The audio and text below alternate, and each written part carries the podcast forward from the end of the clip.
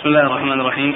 الحمد لله رب العالمين، والصلاة والسلام على عبد الله ورسوله نبينا محمد وعلى آله وصحبه أجمعين، أما بعد. قال الإمام الحافظ أبو عيسى الترمذي رحمه الله تعالى في جامعه: باب ما جاء ويل للأعقاب من النار. قال حدثنا قتيبة قال حدثنا عبد العزيز بن محمد عن سهيل ابن أبي صالح عن أبيه عن أبي هريرة رضي الله عنه أن النبي صلى الله عليه وعلى آله وسلم قال: ويل للأعقاب من النار. بسم الله الرحمن الرحيم. الحمد لله رب العالمين، وصلى الله وسلم وبارك على عبده ورسوله نبينا محمد وعلى آله وأصحابه أجمعين، أما بعد. فيقول الإمام أبو عيسى الترمذي رحمه الله في جامعه: باب ما جاء ويل للأعقاب من النار، يعني باب ما جاء عن النبي صلى الله عليه وسلم من هذا الوعيد الذي يكون لمن أخل بالوضوء ولم يأتي الماء على جميع ما يجب غسله، ومن ذلك المواضع التي قد ينبو عنها الماء، كأن يكون فيها مكان منخفض مثل العقب الذي يكون وراء الكعب وراء الكعبين، ومثل بطون القدمين. فإن الواجب على كل مسلم أن يحافظ في وضوءه على أن يصل الماء إلى جميع ما يجب غسله، وأنه إذا حصل منه إخلال بذلك فإنه يكون آثما. وأيضا الصلاة تكون غير صحيحة لو صلى ولم يصل الماء إلى شيء أو إلى بعض ما يجب غسله، لحديث صاحب اللمعة الذي رأى النبي صلى الله عليه وسلم مقدارا من الرجل لم يصل إليه الماء فأمره بالإعادة. وقد أورد أبو عيسى حديث أبي هريرة رضي الله عنه أن النبي صلى الله عليه وسلم قال: ويل للأعقاب من النار، ويل للأعقاب من النار، وذلك لحصول الإخلال في أداء الواجب فيها وهو غسلها، فلذلك توعد عليها بالنار. وقد قيل إن المقصود بقوله ويل للأعقاب يعني أصحاب الأعقاب، وقيل المقصود بالأعقاب نفسها، وأن العذاب يصيب ذلك المكان الذي حصل الإخلال فيه. ومعلوم أنه سواء كان العذاب لأهلها أو كان لذلك الموضع، فإن العذاب يصل إلى جميع أجزاء الجسد إذا وجد في مكان منه، كما جاء في حديث قصة أبي طالب، وأن الرسول صلى الله عليه وسلم شفع له بأن يخفف عذابه في النار، فكان في ضحضاح من نار، يعني عليه عذاب من نار يغلي منه دماغه، يعني العذاب في أسفل الرجلين والدماغ في أعلاه، يعني يغلو من شدة يصيبه الغليان من شدة الحرارة التي هي في أسفله. فسواء كان العذاب لأصحابها أضيف إلى أصحابها أو أضيف إلى ذلك الموضع، فإن العذاب والتألم يحصل لجميع الجسد، وهذا في الآخرة، ودليله قصة حديث أبي طالب وأما في الدنيا فكذلك أيضا الألم إذا صار في مكان معين فإن الجسد كله يعني يصير معه متألما، مثل ما جاء في الحديث: كالجسد إذا اشتكى منه عضو تداعى سائر الجسد بالحمى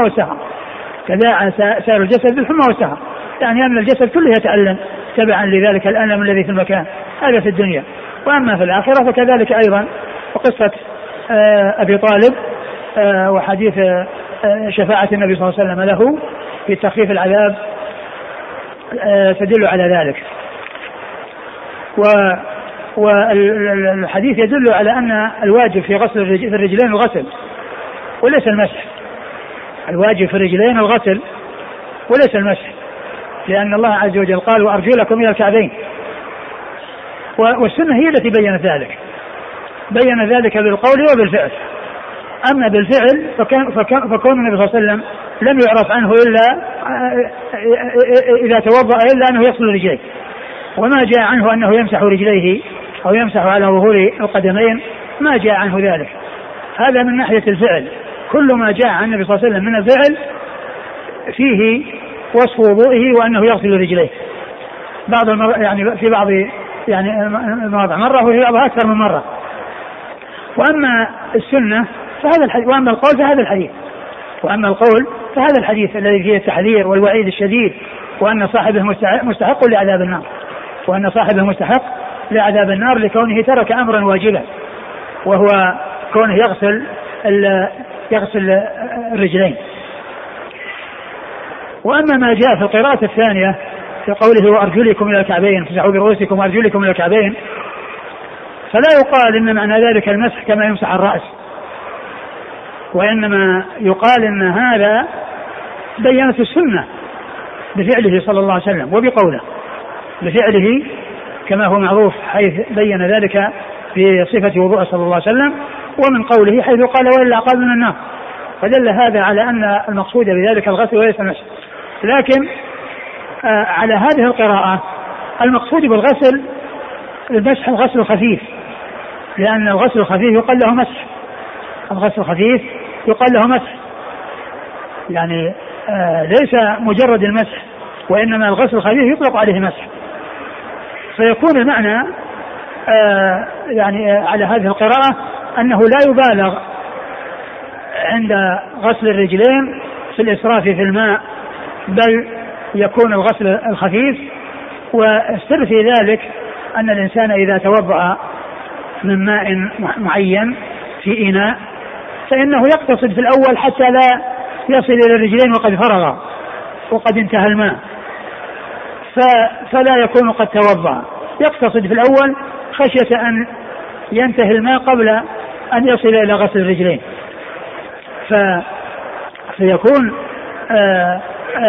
الإنسان عندما يغسل جميع الأعضاء ثم يبقى بقية كثيرة يمكن أنه يصب الماء لأنه خلاص انتهى من الوضوء, انتهى من الوضوء, فيكون ذلك سببا في إضاعة الماء, فهذا يكون فيه إشارة إلى أن الإنسان لا يسرف في الماء, حتى لو وصل إلى الرجلين لا يسكب جميع الماء الباقي وهو لا حاجة إلى سكبه على رجليه, بل يستعمل ما يحتاج إليه والباقي يتركه حتى يستعمله آخر, أقول حتى يستعمله آخر. فيكون على هذا قراءة وامسحوا برؤوسكم وأرجلكم إلى الكعبين, يعني قراءة الجر يكون المقصود بها الغسل الخفيف, والسبب في ذلك أن الرجلين هي في الآخر, ومن عادة الإنسان أنه إذا توضأ بماء قليل يعني يقتصد فيه حتى لا ينتهي الماء قبل أن يصل للرجلين, وقد يكون إذا وصل للرجلين وبقي ماء كثير أنه يصبه, فيكون الإشارة في ذكر المسح إلى أن الإنسان لا يتجاوز الحد بحيث يسرف الماء إذا وصل للرجلين. وعلى هذا فالقرآن بيّنت السنة, والسنة كما هو معلوم شارحة القرآن ومبينة له. ومن المعلوم أن القرآن جاء في بيان الصلوات في فرض الصلوات, لكن السنة هي التي بيّنت عدد ركعاتها وبيّنت أقوالها وبيّنت أفعالها, وكذلك الوضوء جاء في القرآن مجملا وبيّنت في السنة, جاء في القرآن مجملا وبيّنت في السنة, جاء غسل اليدين مجمل والسنة بيّنت أنه إلى المرفقين, وجاء غسل الرجلين مجمل والسنة بيّنت أنه إلى, والقرآن بيّن أنه جاء في القرآن والسنة يعني إلى المرافق وإلى الكعبين, وفعل الرسول صلى الله عليه وسلم هو الذي وضح ذلك وبيّنه, أن الغاية داخلة في المغيّة حيث يعني يشرع في العبد صلوات الله وسلامه وبركاته عليه, لأن ذكر المرافق وذكر الكعبين هل الغاية داخلة في المغيّة فتغسل أو أنها خارجة عن المغيّة فلا تغسل؟ الرسول صلى الله عليه وسلم بيّن بفعله أن الغاية داخلة في المغيّة, الكعبان داخلان في المغسول والمرفقان داخلان في المغسول, لأنه صلى الله عليه وسلم كان يشرع في العضد, يعني معناه أنه يدخل في العضد قليلا بمعنى أنه يتجاوز المرفقين. والسنة الرسول صلى الله عليه وسلم بيّنت القرآن وبيّنت التفاصيل ومعلوم أنه لا يؤخذ بالقرآن وتترك السنة، والسنة هي الموضحة والمبينة، ولو التزم بما جاء في القرآن وأعرض عما جاء في السنة فإنه لا يمكن الإنسان أن يؤدي ما هو واجب عليه. ومن كفر بالقرآن كفر بالسنة، من كفر بالسنة فهو كافر بالقرآن، لأن السنة هي المبينة للقرآن. القرآن جاء أقيموا الصلاة، لكن كيف عرف الناس أن الظهر 4 ركعات وأن المغرب 3 ركعات وأن الفجر 2 ركعات؟ هذا ما عرف إلا بالسنة، وكيفيتها بأن الركعة الواحدة فيها ركوع وفيها سجدتان وفيها جلسة بين السجدتين، هذا ما عرف إلا بالسنة. فالذي لا يأخذ إلا بالقرآن ليس آخذا بالقرآن ولا بالسنة، لأن من كفر بالسنة كفر بالقرآن، والسنة موضحة للقرآن وشارحة له ومبينة له. والرسول صلى الله عليه وسلم بين غسل الرجلين وأنه إلى الكعبين وأنه غسل وليس مسح، جاء ذلك من قوله ومن فعله صلوات الله وسلامه وبركاته عليه. قال حدثنا قتيبة بن سعيد بن جميل بن طريف البغلاني ثقة، أخرج له أصحاب كتب الستة. عن عبد العزيز بن محمد، عبد العزيز بن محمد الدراوردي وهو صدوق، أخرج له أصحاب كتب الستة. عن سهيل بن أبي صالح، سهيل بن أبي صالح وهو صدوق، أخرج حديثه أصحاب كتب الستة ورواية البخاري له تعليق ومقرون. عن أبيه وهو أبو صالح السمان، اسمه ذكوان ولقبه السمان وكنيته أبو صالح، وهو مشهور بكنيته، وهو ثقة، أخرج له أصحاب كتب الستة. عن أبي هريرة عبد الرحمن بن صخر الدوسي صاحب رسول الله صلى الله عليه وسلم، وهو أكثر الصحابة حديثا على الإطلاق رضي الله عنه وأرضاه.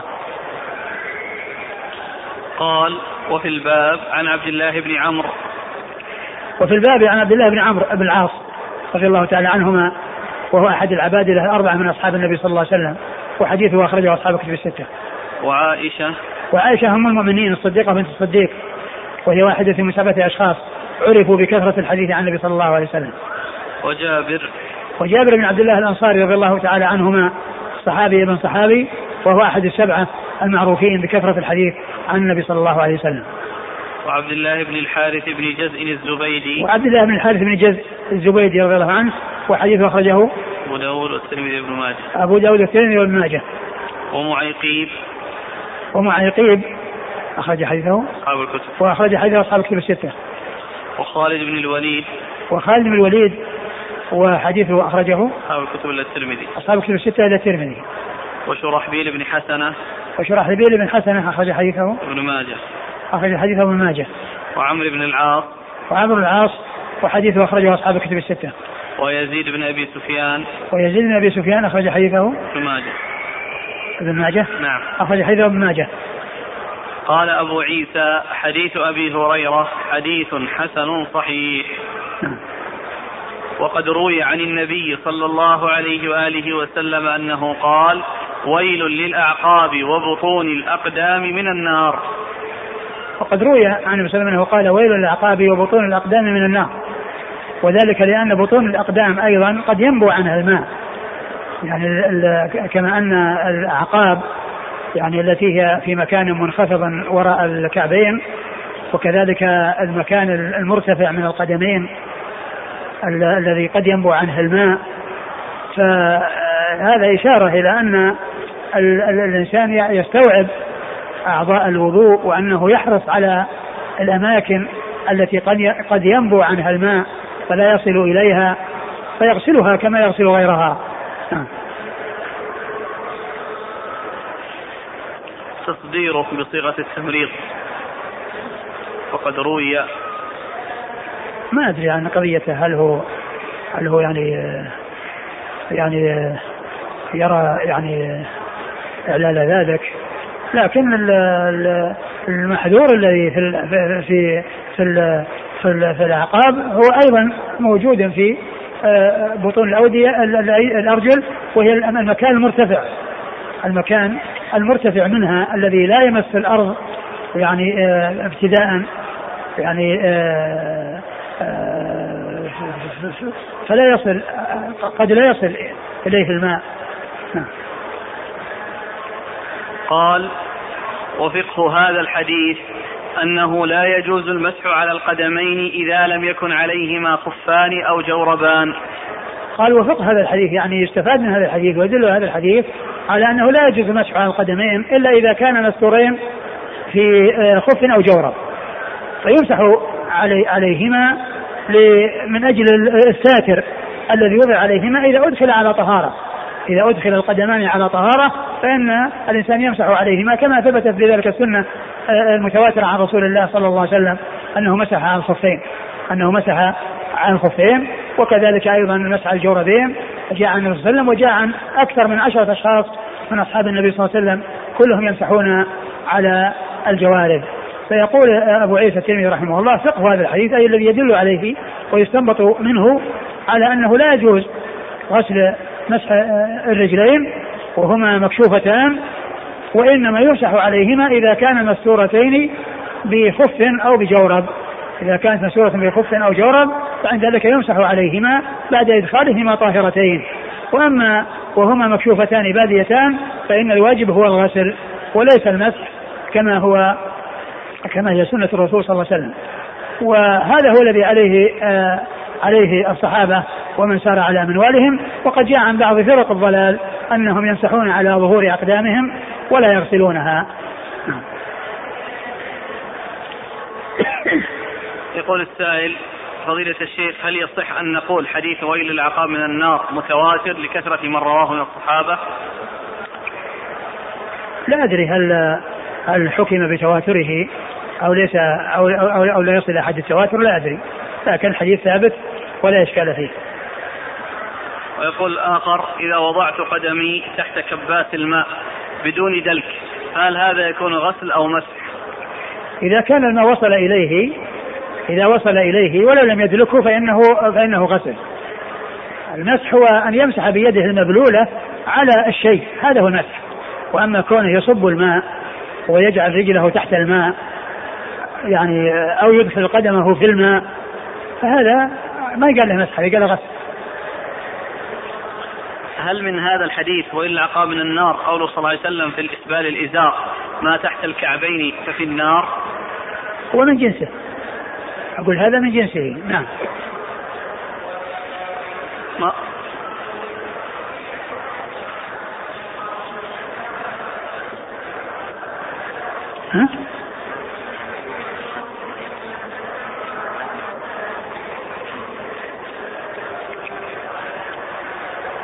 الذي يبدو أن الغسل كما هو معلوم، لأن ذاك فيما يتعلق بالمسح، والمسح كما هو معلوم يعني يكون بالبدل ويصيب ما يصيب ويترك ما يترك، ولو وجد يعني شيء ما وصل إليه الماء ما يؤثر بالنسبة للمسح، لأن ليس المقصود استيعابه في الماء. وأما مسح الغسل ما دام أنه غسل وهو غسل مسح بمعنى الغسل، وليس مسحا بمعنى المسح اللي يكون على الرأس، ليس، لأن السنة بينت مسح الرأس وأنه يعني يكون بإمرار اليد عليه وفيها بلل، وأما الرجل ما فيها إلا الغسل، وذلك لأنه بين هذا وبين هذا، فلا يقال أن هذا مثل هذا. ومعلوم أن كون الإنسان يمسح، كونه إذا أدخل أو صب الماء على رجليه ولم يدلكهما وتحقق أن الماء وصل إلى جميعها فإنه غسل قد حصل، ولو أدخلهما في الماء وأخرجهما وهو يعني يتوضأ فإنه قد حصل غسل. ويقول: ما رأيكم في من حمل القراءة الثانية وأرجلكم أن المراد بها المسح على الخفين، والسنة بينت أن المسح لا يكون إلا على الخفين؟ ما أدري عن وجه هذا، لكن السنة كما هو بينت أن المسح يكون على الخفين، لكن القرآن جاء بمسح الرأس وجاء بمسح القدمين، ولكنه يحمل على المسح الخفيف اللي هو الغسل الخفيف يعني وليس المسح. لكن ما أدري هل أحد من أهل العلم يعني قال بهذا التفصيل وبهذا التفريق، لا أدري. وعلى كل غسل المسح على الخفين جاء في السنة المتواترة عن رسول الله صلى الله عليه وسلم.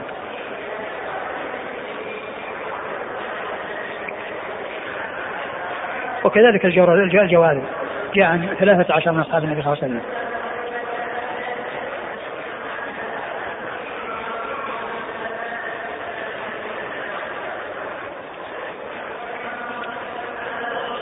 قال رحمه الله تعالى: باب ما جاء في الوضوء مرة. قال: حدثنا أبو كريب وهناد وقتيبة قالوا حدثنا وكيع عن سفيان قال وحدثنا محمد بن بشار قال حدثنا يحيى بن سعيد قال حدثنا سفيان عن زيد بن أسلم عن عطاء بن يسار عن ابن عباس رضي الله عنهما أن النبي صلى الله عليه وآله وسلم توضأ مرة. ثم ورد أبو عيسى رحمه الله باب الوضوء مرة. الوضوء جاء عن النبي صلى الله عليه وسلم مرة ومرتين وثلاثا، وجاء عنه غسل الأعضاء ثلاثا وبعضها أقل من ذلك. فالسنة ثابتة في أن الغسل يكون مرة واحدة ويكون مرتين ويكون ثلاثا ويكون بالتفاوت بين المغسولات، بحيث يكون بعضها مرة وبعضها مرتين وبعضها ثلاث، أو بعضها ثلاث وبعضها اثنتين، لأن الواجب هو الغسل مرة واحدة. الواجب والمتعين غسلة واحدة مستوعبة في جميع المغسول، هذا هو الواجب وهذا هو الفرض، وما زاد على ذلك فهو مستحب، وكل ذلك ثابت عن رسول الله صلى الله عليه وسلم، مرة ومرتين وثلاثا ولا زيادة على الثلاث. وبعض المغسولات يكون ثلاثا وبعضها أقل من ذلك، كل هذا ثابت عن رسول الله صلى الله عليه وسلم وجاءت السنة ببيانه. وهذه الترجمة الأولى فيما يتعلق بالوضوء مرة. أورد فيها المصنف حديث ابن عباس أن النبي صلى الله عليه وسلم توضأ مرة، يعني معناه أنه غسل أعضاءه مرة، غسل وجهه مرة واحدة يعني مستوعبة الغسل، وغسل يديه المرفقين مرة واحدة، ومسح برأسه، وغسل رجليه مرة واحدة إلى الكعبين. وهذا هو القدر اللازم الذي لا بد منه، القدر اللازم الواجب الذي لا بد منه هو مرة واحدة مستوعبة لجميع المغسول، وما زاد على ذلك فهو مستحب وليس بواجب. إن أتى به الإنسان فهو حسن، وإن لم يأتي به فإنه لا شيء عليه، نعم.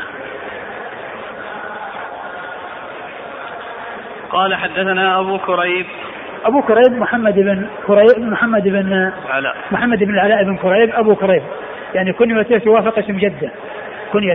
توافق اسم جده، وهو ثقة أخرج له أصحاب كتب الستة. وهناد. بن السري أبو السري، وهو ثقة أخرج له البخاري في خلق أفعال العباد ومسلم وأصحاب السنن. وقتيبة قالوا حدثنا وكيع. وقتيبة مر ذكره. قالوا حدثنا وكيع، وكيع بن جراح الرؤاسي الكوفي، وهو ثقة أخرجه أصحاب كتب الستة. عن سفيان. وهو سفيان بن سعيد المسروق الثوري، وهو ثقة فقيه أخرجه أصحاب كتب الستة، وهنا غير منسوب. وإذا جاء وكيع يروي عن سفيان فإنه يراد به الثوري ولا يراد به ابن عيينة. قال: وحدثنا محمد بن بشار. ثم أتى بحاء التحويل الدالة على التحول من سند إلى سند، فقال: وحدثنا محمد بن بشار. محمد بن بشار هو الملقب بن دار البصري، وهو ثقة أخرج له أصحاب الكتب الستة، بل هو شيخ لأصحاب الكتب الستة. عن يحيى بن سعيد. القطان، وهو ثقة أخرجه أصحاب الكتب الستة. عن سفيان عن زيد بن أسلم. فزيد بن أسلم ثقة أخرجه أصحاب الكتب الستة. عن عطاء بن يسار. ثقة أخرجه أصحاب الكتب الستة. عن ابن عباس. عبد الله بن عباس بن عبد المطلب ابن عم النبي صلى الله عليه وسلم، وأحد العباد له الأربعة من أصحابه، وأحد السبعة المعروفين بكثرة الحديث عن النبي صلى الله عليه وسلم. قال أبو عيسى: وفي الباب عن عمر.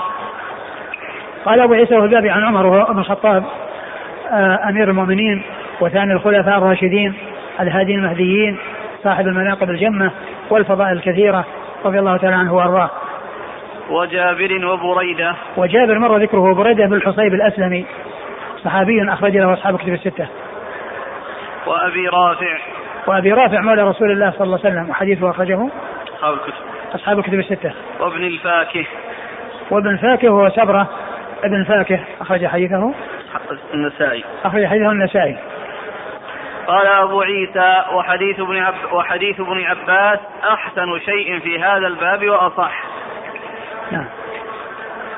وروى رشدين بن سعد وغيره هذا الحديث عن الضحاك بن شرحبيل عن زيد بن أسلم عن أبيه عن عمر بن الخطاب رضي الله عنه أن النبي صلى الله عليه وسلم توضأ مرة قال وليس هذا بشيء. والصحيح ما روى ابن عجلان وهشام بن سعد وسفيان الثوري وعبد العزيز بن محمد عن زيد بن أسلم عن عطاء بن يسار عن ابن عباس رضي الله عنهما عن النبي صلى الله عليه وسلم. ثم ذكر طريقا أخرى تنتهي إلى عمر وقال إنها ليست بذاك، يعني ليست محفوظة، والمحفوظ هو غيرها، وهو أن الصحابي عمر بن الخطاب الحديث الثاني. نعم. عمر بن الخطاب. نعم. يعني عمر بن الخطاب رضي الله عنه يعني قالوا في الباب عن عمر. نعم. لأن هذا هو الذي أشار إليه، وفي الباب عن عمر، يعني هذا الطريق الذي هو طريق ابن عجلان وغيره من الطريق التي فيها ابن لهيعة، ولكن فيها رشدين بن سعد. نعم. فيها رشدين بن سعد. قال أن الصحيح أو المحفوظ أنه من الطريقة الأخرى التي أشار إليها أخيرا. نعم. قال وروى رشدين بن سعد وغيره. رشدين بن سعد هو المصري وهو ضعيف، أخرج حديثه الترمذي بن ماجه وغيره هو باللهيعة، فلأنه هو باللهيعة. ونعم. عن الضحاك بن شرحبيل هو صدوق يهم أخرجه أبو داود والترمذي بن ماجه. عن زيد بن أسلم عن أبيه. نعم. مر ذكرهما. زيد بن أسلم لمعنى زيد بن أسلم عن عطاء بن يسار. نعم. عن ابن عباس هذا زيد بن أسلم عن أبيه عن عمر بن الخطاب، لكن ما مر زيد بن أسلم مر عن أبيه. نعم. عن أبيه يعني هو ثقة أخرجه أصحاب الكتب الستة. عن عمر بن الخطاب قال وليس هذا بشيء. نعم. لكونه عن رشدين. نعم. يكون عن رشدين. نعم. طيب معه عبد الله بن لهيعة. نعم. بس الطريق الثاني هو المعتمد. والصحيح ما روى ابن عجلان محمد بن عجلان المدني صدوق أخرج حديثه البخاري تعليقا ومسلم وأصحاب السنة. وهشام بن سعد هو صدوق له أوهام وخرج حديث البخاري تعليقا ومسلم وأصحاب السنة. وسفيان الثوري وعبد العزيز بن محمد عن زيد بن أسلم عن عطاء بن يسار عن ابن عباس عن النبي صلى الله عليه وسلم. يعني هذا عن ابن عباس مش عن عمر. الطريق الثاني عن ابن عباس. يعني جعلوه الصواب أنه عن طريق ابن عباس، والذي غير صواب أنه من مسند عمر. الذي غير صواب أنه من مسند عمر، لأن هذا الطريق أنهم نفس الطريق اللي روى ابن لهيعة ورشدين الصحابة فيها ابن عباس، وهؤلاء جعلوه ابن عمر وجعلوه عمر.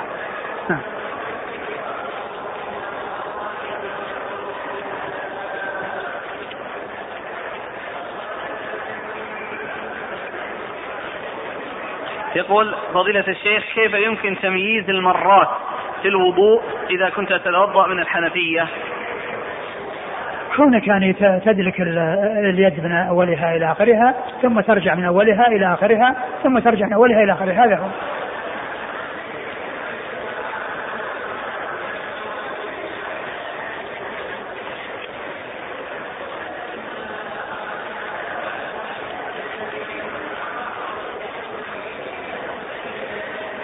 قال رحمه الله تعالى باب ما جاء في الوضوء مرتين.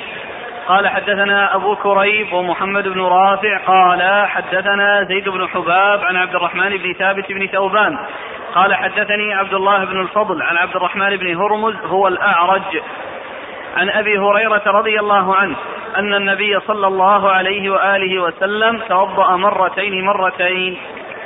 ثم ورد حديث أبي هريرة رضي الله عنه باب الوضوء مرتين بعدما ذكر الوضوء مرة وأن ذلك ثابت عن رسول الله صلى الله عليه وسلم، عقد ترجمة للوضوء مرتين يعني جميع الأعضاء تغسل مرتين يغسل وجهه مرتين ويغسل اليدين المرافق مرتين ويمسح رأسه مرة واحدة ويغسل رجليه إلى الكعبين مرتين, يعني معناها أن الأعضاء المغسولة كلها تغسل مرتين, فالأول مرة وهذا مرتين, فهذا ثابت وهذا ثابت, وكذلك الثلاث مرات كما سيأتي في الباب الذي بعد هذا. نعم. قال حدثنا أبو كريب ومحمد بن رافع. أبو كريب مرة ذكره, ومحمد بن رافع هو النيسابوري وهو ثقة أخرج حديث أصحاب الكتب الستة إلا ابن ماجه, وهو من شيوخ مسلم الذين أكثر عنهم, وهو من بلده يعني لأنهم النيسابور, وقد أكثر من رواية عنه. وصحيفة همام منبه التي يورد مسلم فيها أحاديث انتقاها من تلك الصحيفة كلها من طريق شيخه محمد بن رافع, عن عبد الرزاق عن همام. نعم. عن زيد بن حباب. وهو صدوق أخرجه البخاري في جزء القراءة ومسلم وأصحاب السنة. عن عبد الرحمن بن ثابت بن ثوبان. وهو صدوق يخطئ, أخرجه البخاري في المفرد وأصحاب السنة. البخاري في المفرد وأصحاب السنة. عن عبد الله بن الفضل. ثقة أخرجه أصحاب كتب الستة. عن عبد الرحمن بن هرمز هو الأعرج. وهو ثقة أخرج حديثه أصحاب كتب الستة, والأعرج لقبه لأنه يذكر باسمه ويذكر بلقبه, وهنا ذكر اللقب ذكر الاسم ثم ذكر قال هو الأعرج, وهذا في بعض النسخ, ومقصود هو وقول هو الأعرج إذا أتي بها فالمقصود منها أن عبد الله بن الفضل الذي هو تلميذ الأعرج ما عبر بقوله ما قال الأعرج, وإنما قال عبد الرحمن بن هرمز فقط, فالذي جاء بعد عبد الله بن الفضل الذي هو تلميذه هو الذي زادها, وإنما زادها لئلا يظن أنها من كلام تلميذه عبد الله بن الفضل, لأن تلميذه لا يحتاج أن يقول هو, يقول عبد الرحمن بن هرمز الأعرج, لكن غيره إذا زاد لا بد أن يأتي بكلمة هو حتى يعرف أنها ممن دون التلميذ وأنها ليست من التلميذ. عن أبي هريرة. نعم. عن أبي هريرة مرة ذكره. قال أبو عيسى وفي الباب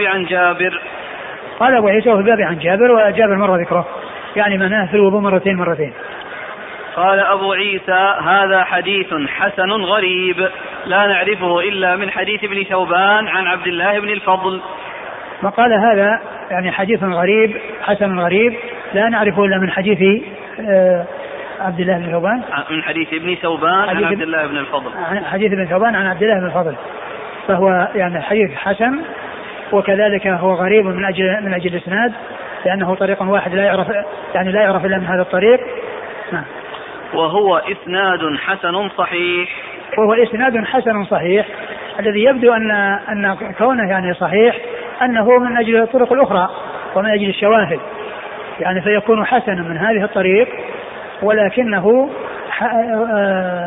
حسن صحيح, حسن باعتبار أنه جاء من طريق واحد, هذا اللي وصفت بأنها فيها غرابة, وصحيح أي لذاته أي لغيره, وهذا يبدو والله أعلم مما يبين أو يعني يرشد إلى أن الترمذي يعني قد يريد بحسن صحيح أنه حسن لذاته وصحيح لغيره, فيكون الجمع بين الحسن والصحة بأنه يكون حسنا باعتبار إسناد معين وصحيح باعتبار طرق أخرى يعني تدل على ذلك. أهل المصطلح إذا ذكروا الحديث حسن لغيره أو صحيح لغيره, الحكم هذا للإسناد ولا للمتن؟ الإسناد هو الذي يحسن لغيره ولا المتن يحسن لغيره؟ المتن الحديث نفسه, المتن هو نفسه هو حديث صحيح, هو حسن باعتبار إسناد معين, وهو صحيح باعتبار أسانيد أخرى, يعني حسن باعتبار إسناد معين هو يعتبر منها غريب, يعني كون ما جاء إلا من هذا الطريق ثم جاء شواهد أخرى, فهذه يرتقي بها إلى كونه صحيح لغيره. أحسن الله لك. الارتقاء للمتن ولا للسند؟ شو الارتقاء بالشواهد؟ الحديث نفسه المتن. لكن عبارة الترمذي ما تساعد, بقوله في الأول هذا حديث حسن غريب, ثم قال إسناد حسن صحيح, هو من هذا الطريق هو حسن غريب, من هذا الطريق, الحديث حسن بهذا الطريق ولكنه صحيح من طرق أخرى. الحديث نفسه هو حسن غريب من هذه الطريق, يوصف بأنه حسن فقط ولا يرتقي إلى الصحة, ومن طرق أخرى تضاف إليه يرتقي إلى الصحة. تفريقه بين اللفظتين, أول شيء قال حديث حسن غريب, ثم قال إسناد حسن صحيح, لأنه قال فالبال عن جابر بعد ذلك. إذن الشاهد يقوي المتن ما يقوي الإسناد, ما يقال إسناد يعني حسن لغيره, لا هو إسناد, نعم الإسناد حسن يعني لكونه جاء من طريق واحد فالحديث من هذه الطريق حسن, ولكن كونه جاء له شواهد ارتقى من كون الحديث حسنا إلى كونه صحيحا. الحديث حسنا باعتبار إسناد معين, وصحيح لذاته باعتبار أسانيد متعددة. قال أبو عيسى وقد روى همام عن عامر الأحول عن عطاء عن أبي هريرة رضي الله عنه أن النبي صلى الله عليه وسلم توضأ ثلاثا. بعده وقد روى, قال أبو عيسى وقد روى همام عن عامر الأحول عن عطاء عن أبي هريرة أن النبي صلى الله عليه وسلم توضأ ثلاثا, يعني وجاء من طريق أخرى عن أبي هريرة أن النبي توضأ ثلاثا يعني غير مرتين, يعني جاء عنه هذا وجاء عنه هذا. وسيأتي بعد ذلك في الباب الذي بعد هذا ما يتعلق بالوضوء ثلاثا. همام بن يحيى العوذي ثقة أخرجه أصحاب الكتب الستة. عن عامر الأحول وهو صدوق يخطئ أخرجه البخاري في القراءة ومسلم وأصحاب السنة. عن عطاء وهو بن يسار جراح بن أبي رباح عطاء بن أبي رباح ثقة أخرجه أصحاب الكتب الستة. عن أبي هريرة مر ذكره. قال رحمه الله تعالى باب ما جاء في الوضوء ثلاثا. قال حدثنا محمد بن بشار قال حدثنا عبد الرحمن بن مهدي عن سفيان عن أبي إسحاق عن أبي حية عن علي رضي الله عنه أن النبي صلى الله عليه وآله وسلم توضأ ثلاثا. ثم أورد أبو عيسى رحمه الله باب الوضوء ثلاثا وساق بإسناده إلى علي رضي الله تعالى عنه أن النبي صلى الله عليه وسلم توضأ ثلاثا, يعني معناه أن كل الأعضاء المغسولة غسلها ثلاثا, غسل وجهه 3 مرات وغسل اليدين والمرفقين 3 مرات ومسح رأسه يعني مرة واحدة وغسل رجليه إلى الكعبين 3 مرات فعلي رضي الله عنه هو من الرواة غسل الرجلين وأن حكمهما الغسل وأن ذلك يعني يكون 3, ومعلوم أن المرة الواحدة هي الواجبة والمتعينة وما زاد ذلك هو مستحب.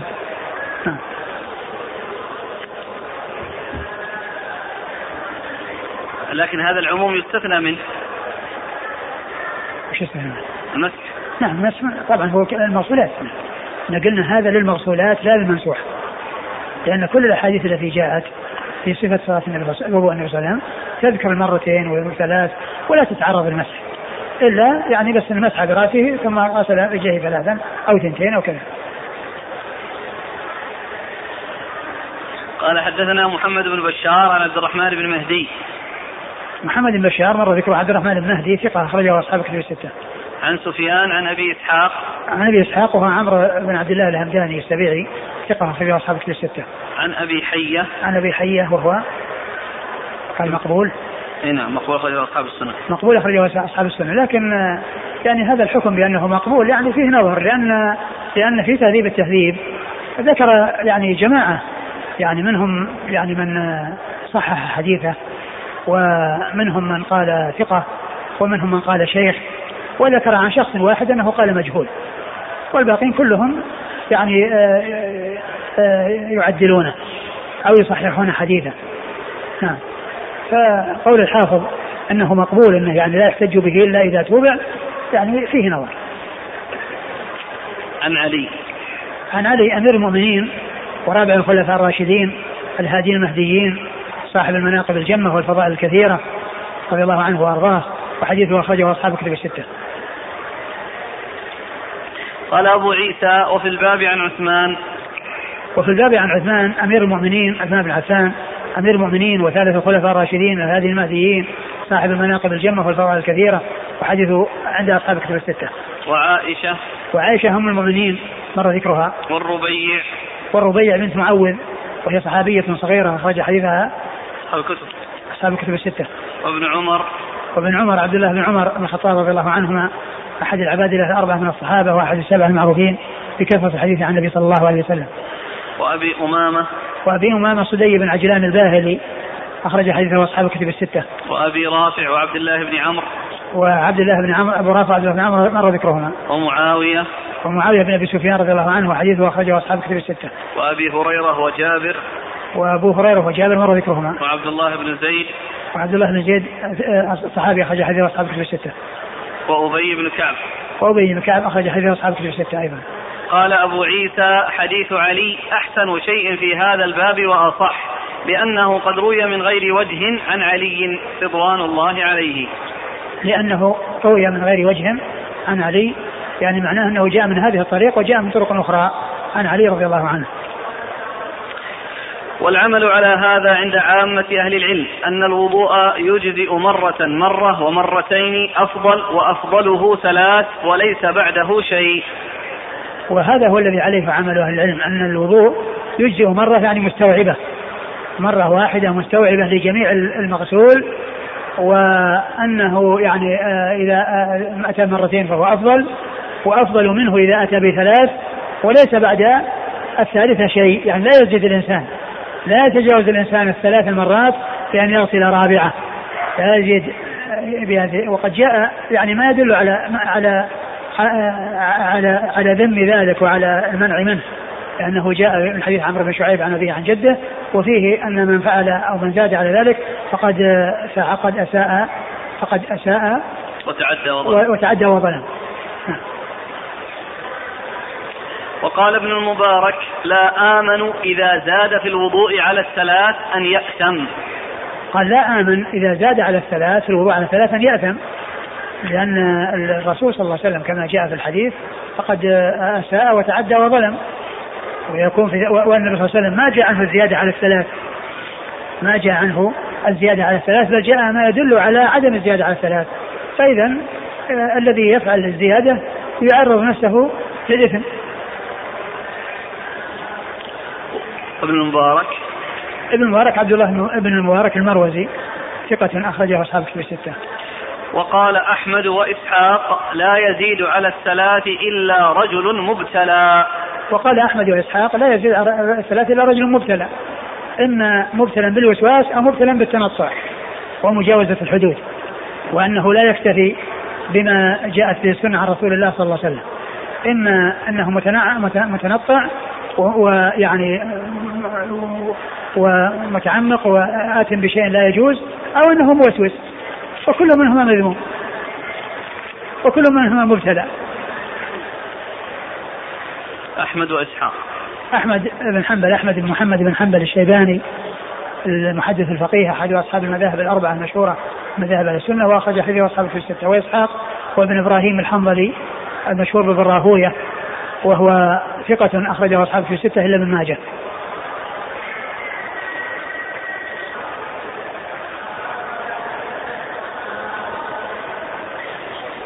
قال الحافظ ابن حجر ولقد شاهدنا من الموسوسين من يغسل يده بالمئين وهو مع ذلك يعتقد أن حدثه هو اليقين. يعني معناه ما عنده إلا الحدث ما في طهارة. الله لا. قال رحمه الله تعالى باب ما جاء في الوضوء مرة ومرتين وثلاثا. قال حدثنا إسماعيل بن موسى الفزاري قال حدثنا شريك عن ثابت بن أبي صفية قال قلت لأبي جعفر حدثك جابر رضي الله عنه أن النبي صلى الله عليه وسلم توضأ مرة ومرتين مرتين وثلاثا ثلاثا قال نعم. قال أبو عيسى وروى وكيع هذا الحديث عن ثابت بن أبي صفية قال قلت لأبي جعفر حدثك جابر رضي الله عنه أن النبي صلى الله عليه وسلم توضأ مرة قال نعم وحدثنا بذلك هناد وقتيبة قال حدثنا وكيع عن ثابت بن أبي صفية قال أبو عيسى وهذا أصح من حديث شريك لأنه قد روي من غير وجه هذا الحديث لأنه روي من غير وجه هذا عن ثابت نحو رواية وكيع. من أول الباب قال حدثنا إسماعيل بن موسى الفزاري قال حدثنا شريك عن ثابت بن أبي صفية قال قلت لأبي جعفر حدثك جابر أن النبي صلى الله عليه وسلم توضأ مرة ومرتين مرتين وثلاثا قال نعم. قال أبو عيسى وروى وكيع هذا الحديث عن ثابت بن أبي صفية قال قلت لأبي جعفر حدثك جابر أن النبي صلى الله عليه وسلم توضأ مرة قال نعم. وحدثنا بذلك هناد وقتيبة قال حدثنا وكيع عن ثابت بن أبي صفية قال أبو عيسى وهذا أصح من حديث شريك لأنه قد روي من غير وجه هذا عن ثابت نحو رواية وكيع. وشريك كثير الغلط وثابت بن أبي صفية هو أبو حمزة الثمالي. بعده قال رحمه الله تعالى نعم انتهى. نعم ثم ورد أبو داود أبو عيسى رحمه الله باب ما جاء في الوضوء مرة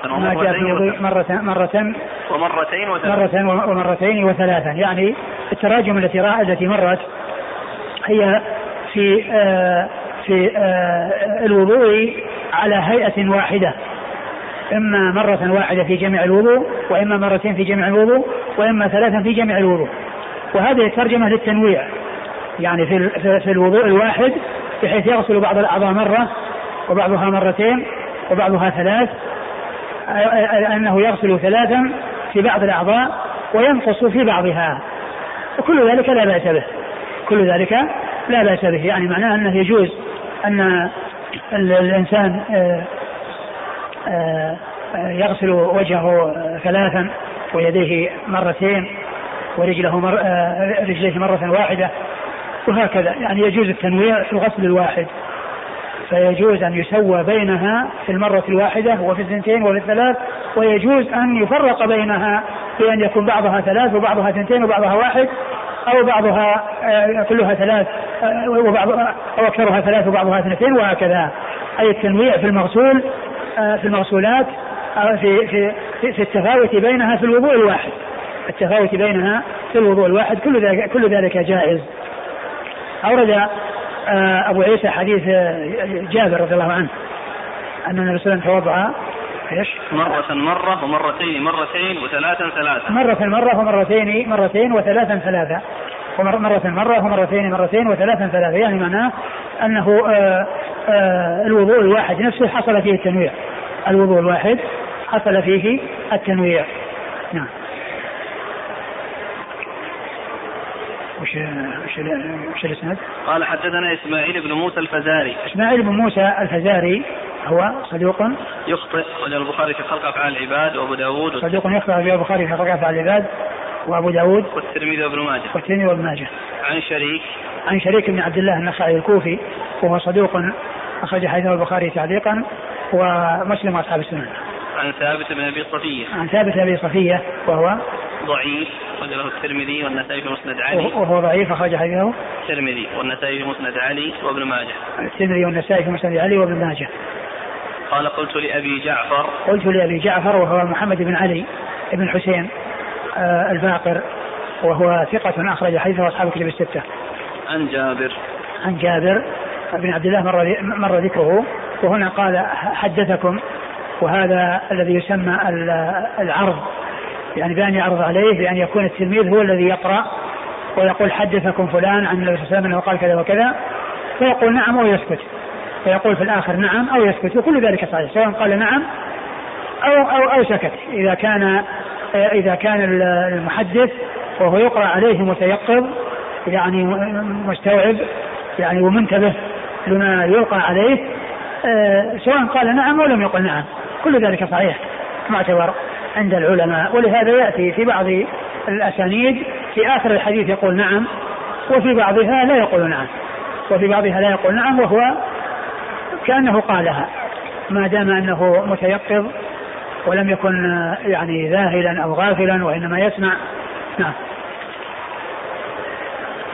قال أبو عيسى وروى وكيع هذا الحديث عن ثابت بن أبي صفية قال قلت لأبي جعفر حدثك جابر أن النبي صلى الله عليه وسلم توضأ مرة قال نعم. وهذا يعني فيه أنه مرة يعني غير الطريق الأول. الطريق الأولى التي هي مرة ومرتين مرتين وثلاثا يعني مرتين وثنتين وثلاثا. نعم. قال أبو عيسى وروى وكيع هذا الحديث عن ثابت بن أبي صفية قال قلت لأبي جعفر قال حدثك جابر وحدثنا بذلك هناد وقتيبة.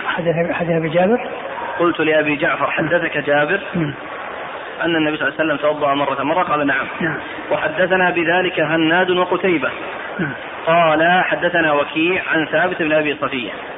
يعني أنه جاء من طرق الطريق الأول فيه ذكر التثليث المرة والثنتين والثلاث وهذا الطريق ما فيه إلا مرة لكن جاء عن النبي صلى الله عليه وسلم ما يدل على التفاوت بينها وهو مطابق لما جاء عن شريك.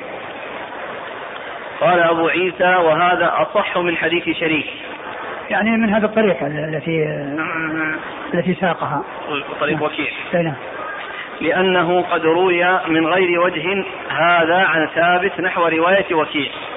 نعم مرة وشريك كثير الغلط. نعم. وثابت بن أبي صفية هو أبو حمزة الثمالي. نعم. ما قاله الشيخ أحمد شاكر أن شريك ثقة مأمون والخطأ لا يمنع منه إنسان وزيادة الثقة مقبولة. أقول هو صحيح أنه يعني الخطأ لا يمنع منه إنسان لكنه معروف يعني أقول معروف بالخطأ لما ولي القضاء واختلط لما ولي القضاء.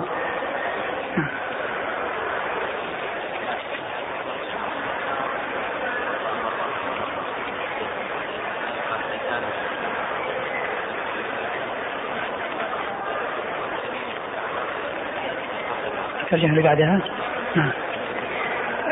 هلا صحيح ترجمة التي ستأتي هي فيها هي في التنويع هنا صحيح هنا أقول تكون مثل السابق. نعم يعني هذه الترجمة تكون مثل السابق يعني التي التنويع ستأتي.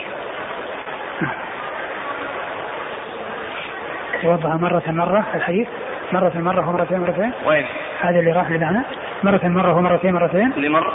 نعم. نعم هو كما ذكرتها. نعم لا في شوي خلاف. نعم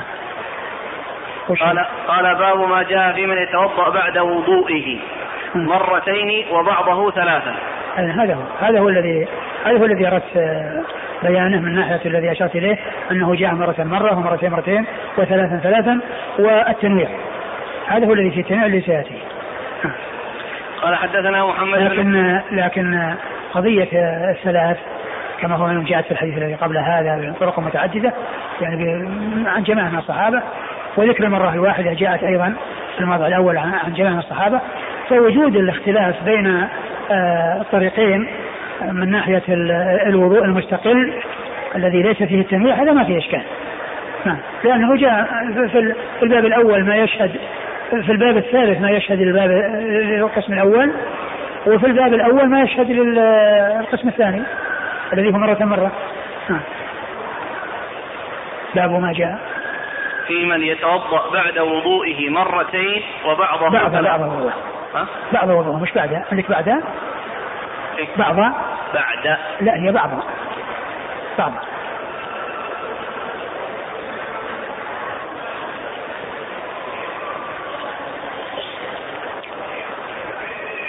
وما فيه ذكر المرة.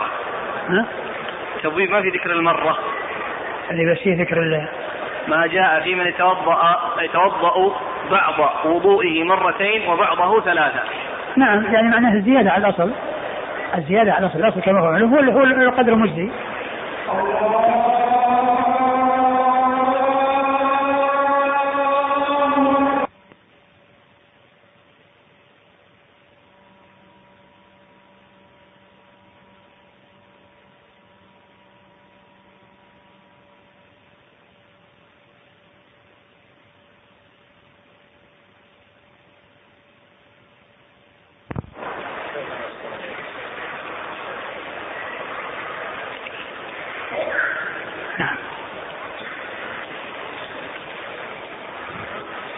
قال رحمه الله تعالى: باب ما جاء في من يتوضأ بعض وضوئه مرتين وبعضه ثلاثة.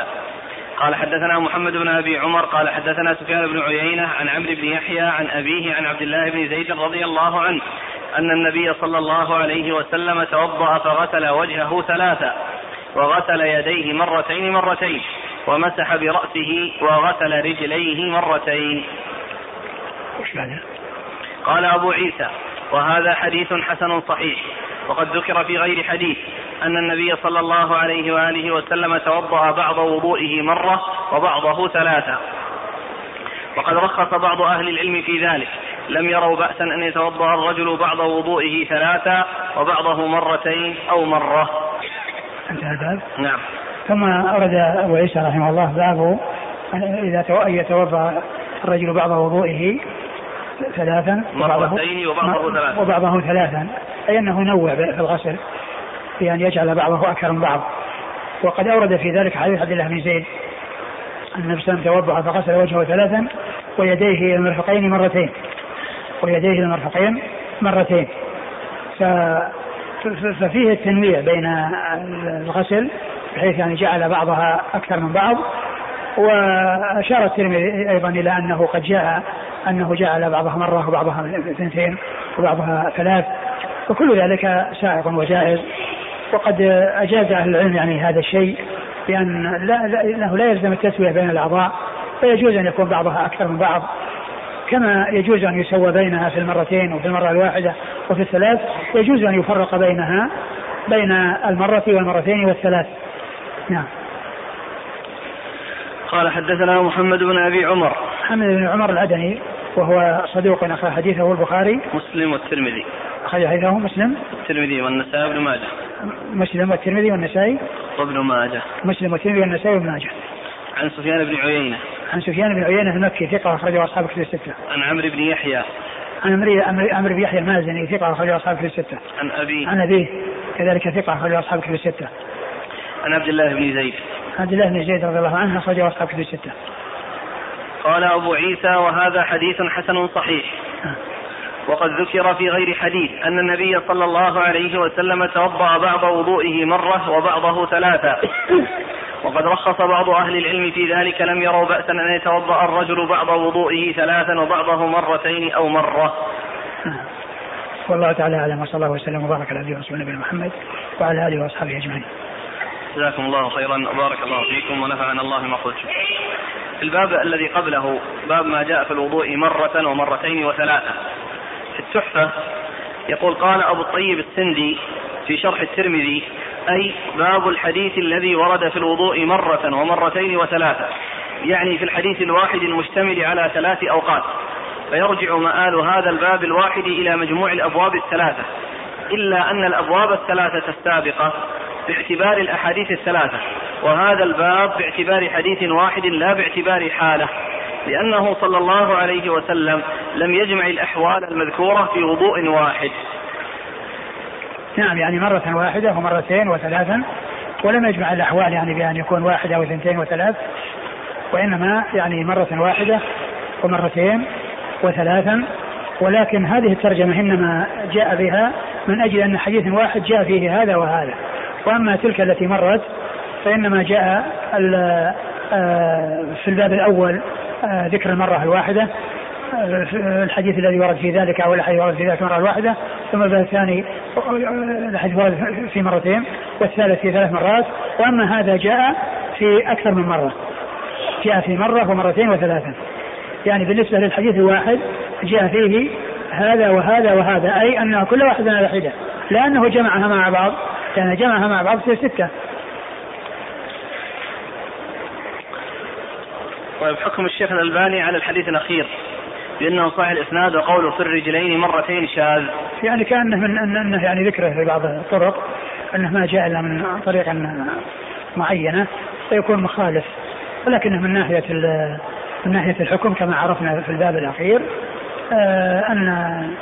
أنه مثل ما قال الترمذي أنه جاء عنه أنه في غير حديث أنه غسل مرة وأنه غسل ثلاثا فيكون كل ذلك جائز, لكن من حيث هذه الطريق هي التي الأذان إلى يشير إلى حصول المخالفة لمن هو أوثق.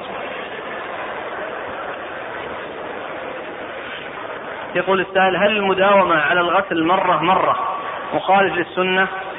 لأن النبي صلى الله عليه وسلم توضأ مرة ومرتين مرتين وثلاثة.